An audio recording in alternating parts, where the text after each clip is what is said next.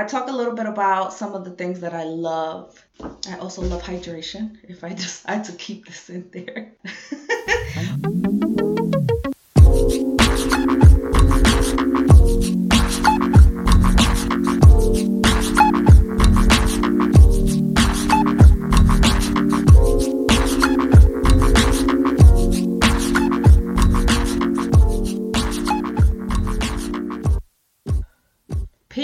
Welcome to another episode of On Shuffle with Cindy Lee. I'm your host, Cindy Lee, your succulent sexologist, bringing you teachable moments so that you can live your best life and stay ready. On this episode, being that it's February, Black History Month, as well as Valentine's Day and some other f- holidays, I talk about what's going on this month. I talk about celebrating blackness and, of course, love. It is February. January tried to stay.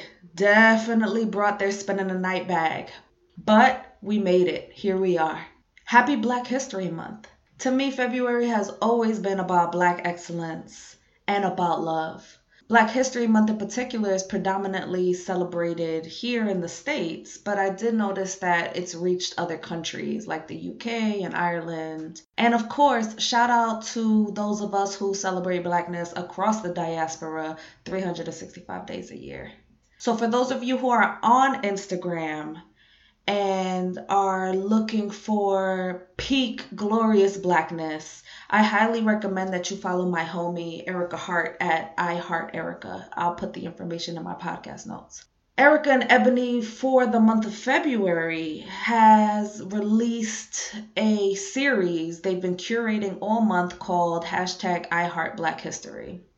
With that, they're showcasing Black excellence in all forms, from drinking water and reading to segments on Haiti and criminalizing trans folks, on colorism, and on fashion. Shout out to all those who participated. Shout out to people like Jewel the Gem and Jay Mace the Third and all the other contributors yeah, definitely check it out. Support the series, support the contributors either by sharing or sending love donations.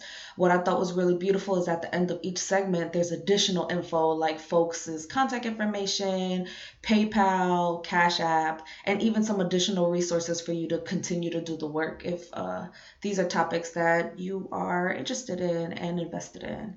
I think it was really dope to see that happen, especially in terms of access. I think this is a perfect example of decolonizing work and not in the literal sense of decolonizing, because that is also necessary, but in terms of how we disseminate information, right? In terms of access and people having access to this information when I know for myself when I was younger that there was no access to this, right? Our information came from whoever was in power and who was uh, giving the education. So, like with this information, there's no gatekeeping involved, there's no tone policing, there's definitely no respectability politics. They look at blackness in a myriad of ways.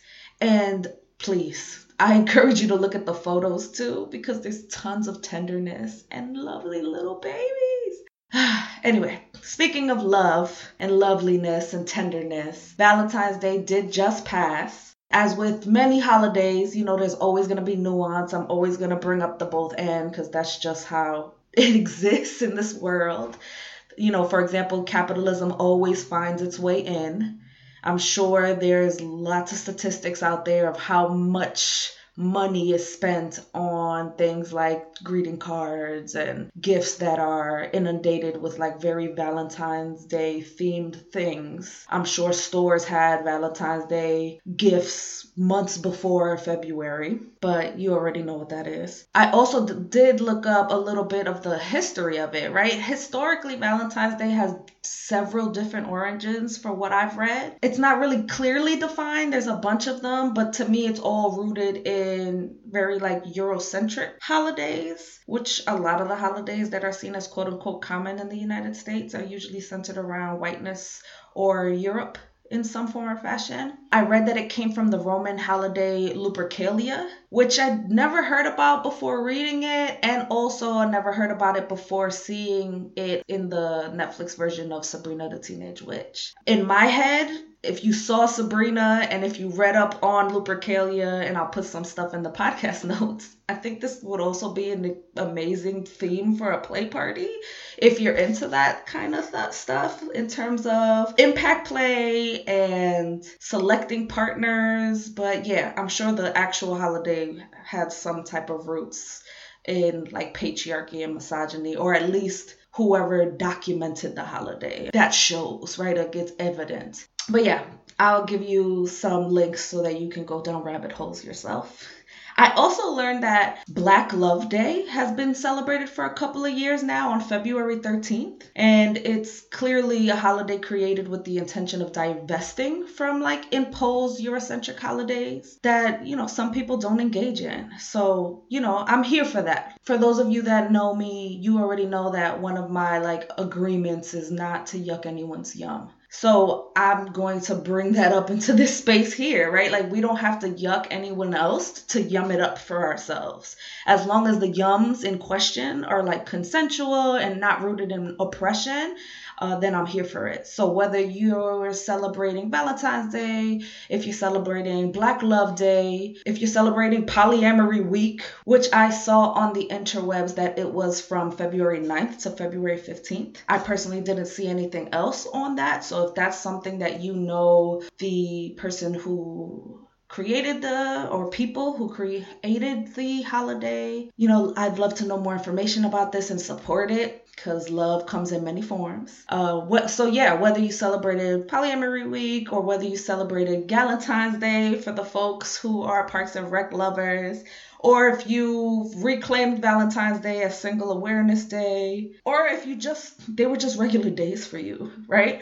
Or if you're someone that's like, I don't celebrate because I celebrate love daily, great. Like you like it, I love it. Whether your notions of love do not align with what society sees as typical, in conclusion, do you bask in your joy the way that you want to and do that shit. I think love is a beautiful thing. Um, I'm here for it and I'm going to talk for the rest of the episode about it.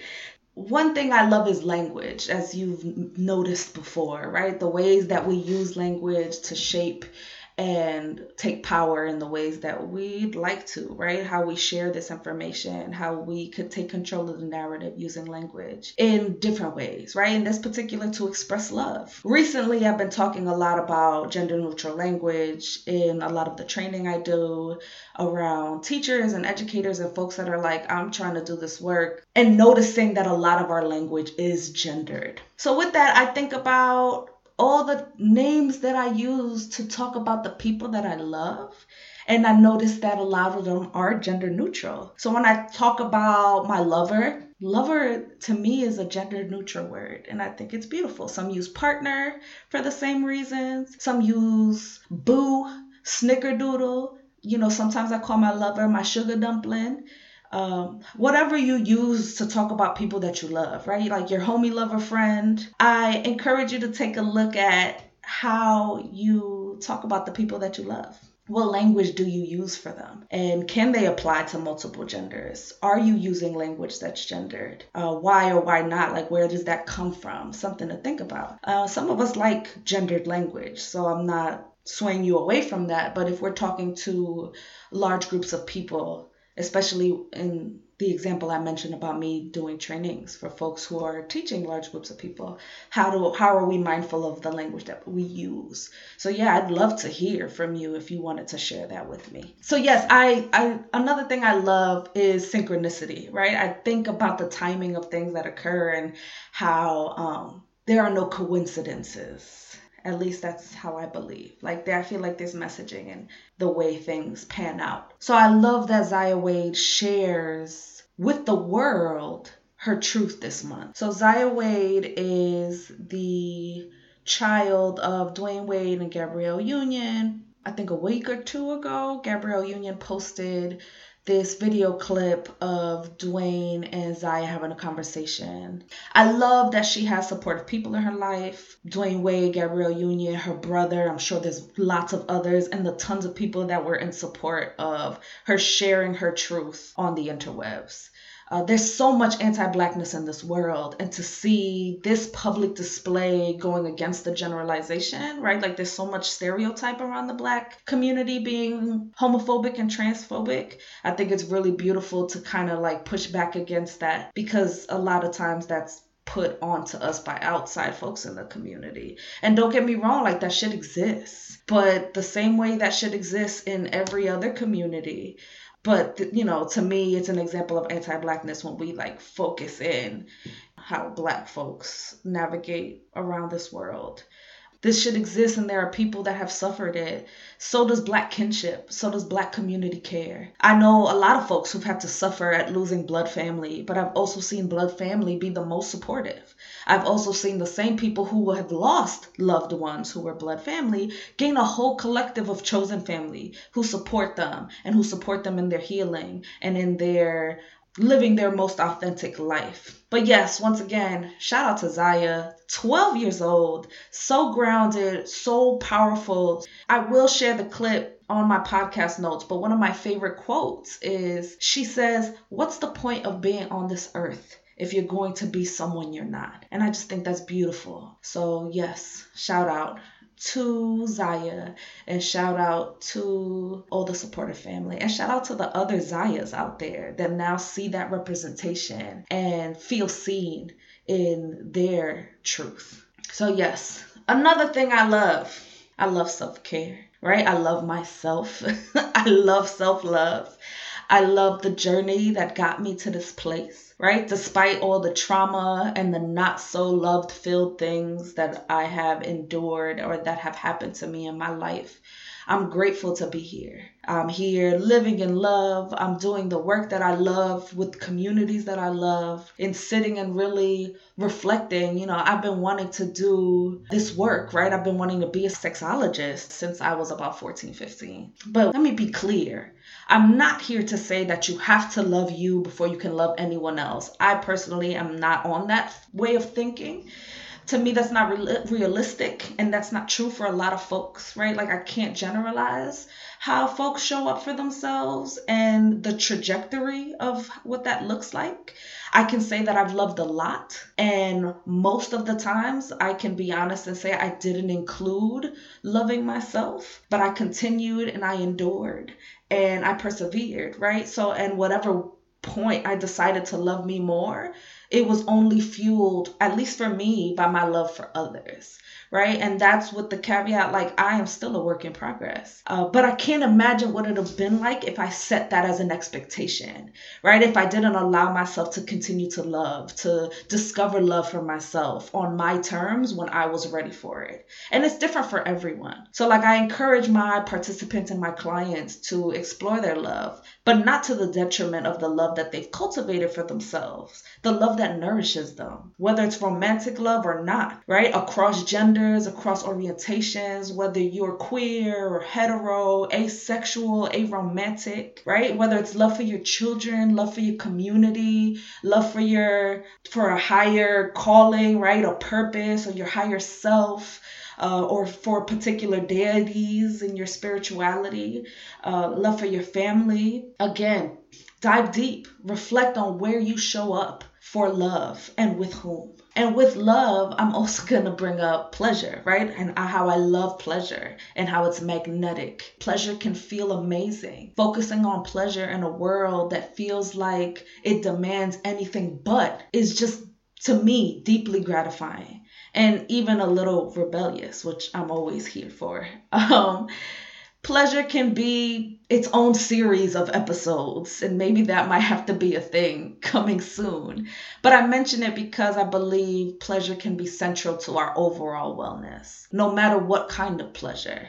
And a, a lot of times in the work that I do, I talk about pleasure and I and I talk about masturbation, right? Because masturbation is a form of pleasure that always comes up in my work. It's physical pleasure, but it could also be emotional and spiritual for a lot of folks. It's a way to explore your body, it's a way to become familiar with your needs and with your desires, whether you want to communicate them to partners or not. Like that doesn't have to be the goal, it could just be just for you to feel satisfied and satiated. And lastly, if you didn't know from before, you're new to me and new to this show, I really love music. Music is in my bones. Music is my everything. I love, love, love it. Even when it comes to music, I stay on shuffle. Some people may be annoyed by it, but you know, I'm here for it. It's it's for me, it's my joy. So so I love music so much so that from now on I will be ending episodes with a song. And no, I'm not singing. that's, that's private stock. Not everybody gets that. It's exclusive. and no, I'm not gonna play it because I don't know copyright. So if you are if you know your way around copyright law and how that works for podcasting, let me know. But until then, I'm just to share a random song with y'all and encourage y'all to have a listen. Whether you've heard it or not, let me know what comes up for you. I also am into like examining lyrics. So if that's something that tickles your pickle, do that, right? Join me in that. Uh, and I'm going to call this segment Succulent Selector because deep down, there's a DJ in me that's wanting to be free. so this is how I satiate that need. So for this episode, I'm going to bring up this song by Ro James, right? He's a singer, writer from New York City. Well, this song crossed my mind, and it's one of the songs that I'm really into by Ro, and it's called Permission. So I encourage you to look it up in whatever legal ways that exist to have a listen. It, it to me it's just a sexy way to have a teachable moment around consent. So I encourage you to have a listen. Let me know what you think. If you've heard it already, let me know, you know, what it does to your spirit. Is that one of your faves? Is it on your uh, baby making playlist? Even for folks who don't make babies, right? It's is it one of your sexy time songs? So yeah. Thank you so much for listening to On Shuffle with Cindy Lee. Uh, for podcast notes, updates, and more, please check out my website at cindyleealves.com. It's my whole government. Uh, my last name is spelled A L V as in Victor, E S as in Sam. Stay great, y'all. Love, love, love.